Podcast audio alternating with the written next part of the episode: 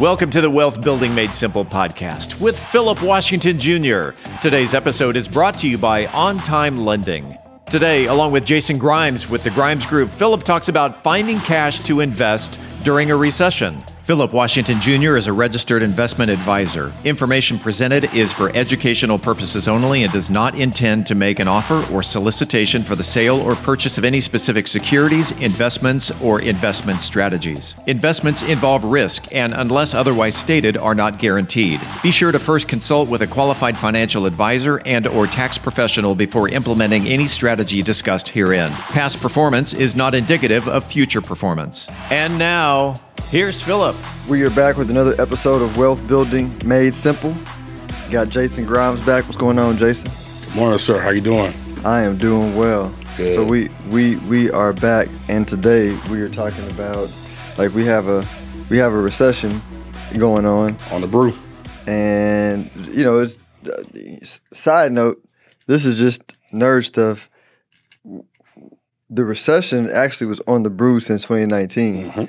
Uh, covid uh, helped Expedited mask it. well covid helped mask the recession because they were b- able to put a bunch of money in in the system that created all these artificially uh, high prices Sure. but the economy's been you know relatively terrible really since 2018 but 2019 it became uh, somewhat a- apparent after the trump tax cuts went through uh, that that that kind of made 2019 look a little bit better but it was there so it's it's finally like you know shaken out with all the global debt um, just a bunch of other factors that I don't want to bore folks with but uh, you know the the the you know the uh, the recession is upon us, right? Which can be a good thing. I don't. I'm, I'm tempering it because some people get nervous about recessions, but I'm like, no, there's a lot of money to be made in recession. Absolutely. Absolutely. So many new millionaires are made and billionaires are made in a recession. Uh, and it's coming from a place of understanding, right? And if you understand how a recession works, you know things go on sale. And that's why you start seeing so many of these billionaires, these millionaires stocking up on cash now. Because a lot of times, most cases, they like to get that cash in and out. Go send it out. Go send go send your soldiers out there to march for you, mm-hmm. so they can come back with more, right? And that's the idea.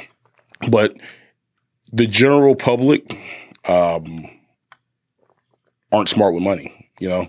And when you know that these people have been paying these crazy prices for houses, cars, jewelry, Rolexes are crazy right now. I mean, it's absolutely insane. You can't get your hand on a Rolex for market value to save your life right now. Really? Oh yeah. I mean, so it all has to come to a boiling point, right? And a lot of people that bought these things weren't thinking about what happens when my industry is affected, Mm-hmm. you know? And what what that causes is, hey man, you know what? It's been fun driving this Lamborghini. It's been cool. I paid 400,000 for it, but I got to get off of this. I'll give it to you for 200. You know what I mean? Mm-hmm. um, you know, you're to start seeing where some all, of, all those Lambos that Oh. folks is buying. oh my god, man, you're starting to see Lambos like Honda Civics now. You know what I mean? I mean, more power to them. But um, you know, same thing for you know some of these people that over leverage themselves with buying investment properties. You know what I mean? Because you have investment properties that has renters in it. What and those renters are typically the ones that's affected the most when a recession hits. It's not homeowners.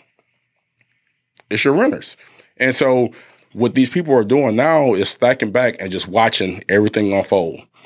Put money aside, put money aside, put money aside, put money aside, liquidating some assets because they know when it's when that deal hits their table, they have to be able to move fast. Mhm. People selling bus- businesses, you know, oh man, that's a beautiful business. I can come in buy this for a quarter of what it's worth, and I could turn this thing around because I have the capital. Mm-hmm. It's not because you're a bad businessman, right? You just made some bad business choices. So now you don't have the liquid capital in order to maintain your business. Or, you know, I say, Philip, man, you know, ran into some hard times and you've been looking at my business from afar like, man, Jason really over there killing it. I love it.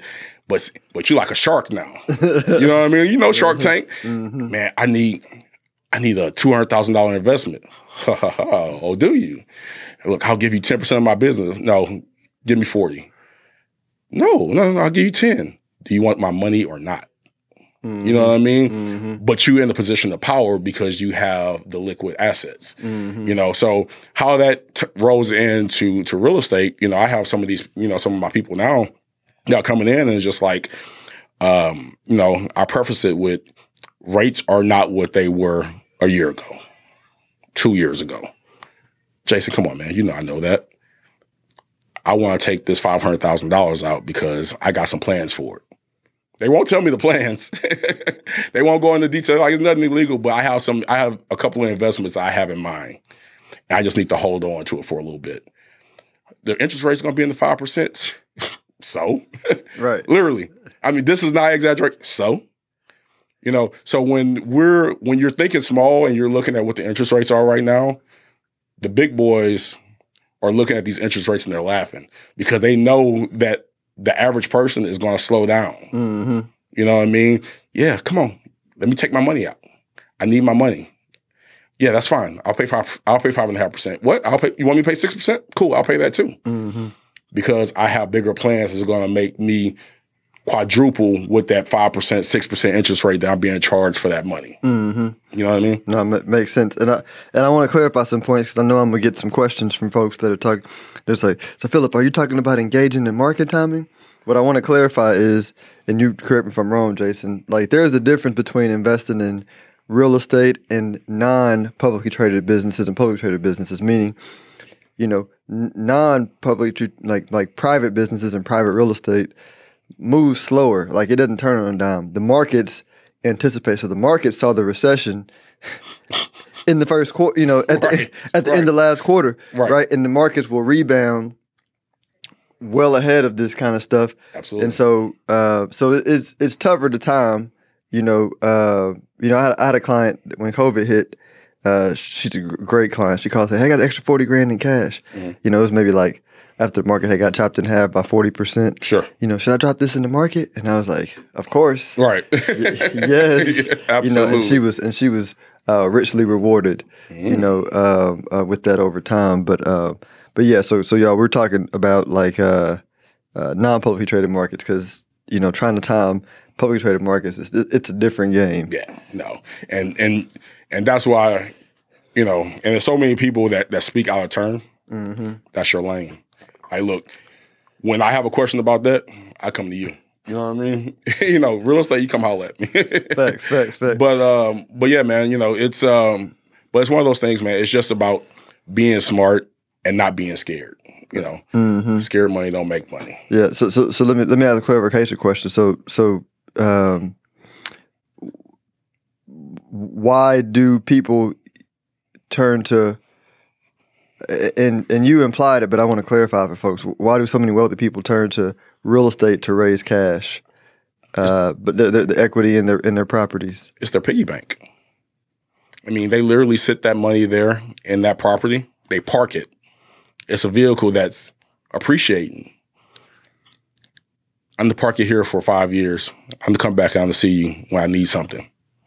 You know, Mm-hmm. like we're like the sugar baby and they're like the sugar daddy. Yeah. your your vehicle, your it's your vehicle. So so so they're using banks differently, right? Oh so like the we go back to like the last episode, poor people versus rich people. Poor people will say, "Oh, I want to save money in the bank," Mhm. and then what the rich people are saying, "Cool, I'm going to use the savings from the poor people in the bank." you know, It- it's, it's literally going saying, you know, oh my God, I got extra 40 grand like your lady. I'm going to go put it in my savings account. Thank you, Miss Customer. hey, Mr. Rich Man, I got extra 40 grand over here. You needed to go make some investments and make quadruple the money?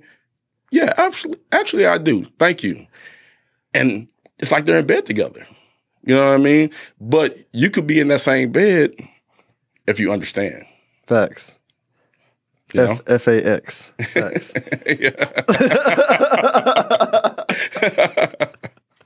for sure, for sure. well, well, let everybody know how they can reach if they want more information on how to think like rich people. Yep, for sure. Uh, you can reach me directly via email at jgrimes at the grimesgroup.org or you can uh, shoot me a text, uh, either myself or one of my team team members will reach out to you uh, within 24 hours. Uh, you can text me at 404 895 1968. Appreciate. You.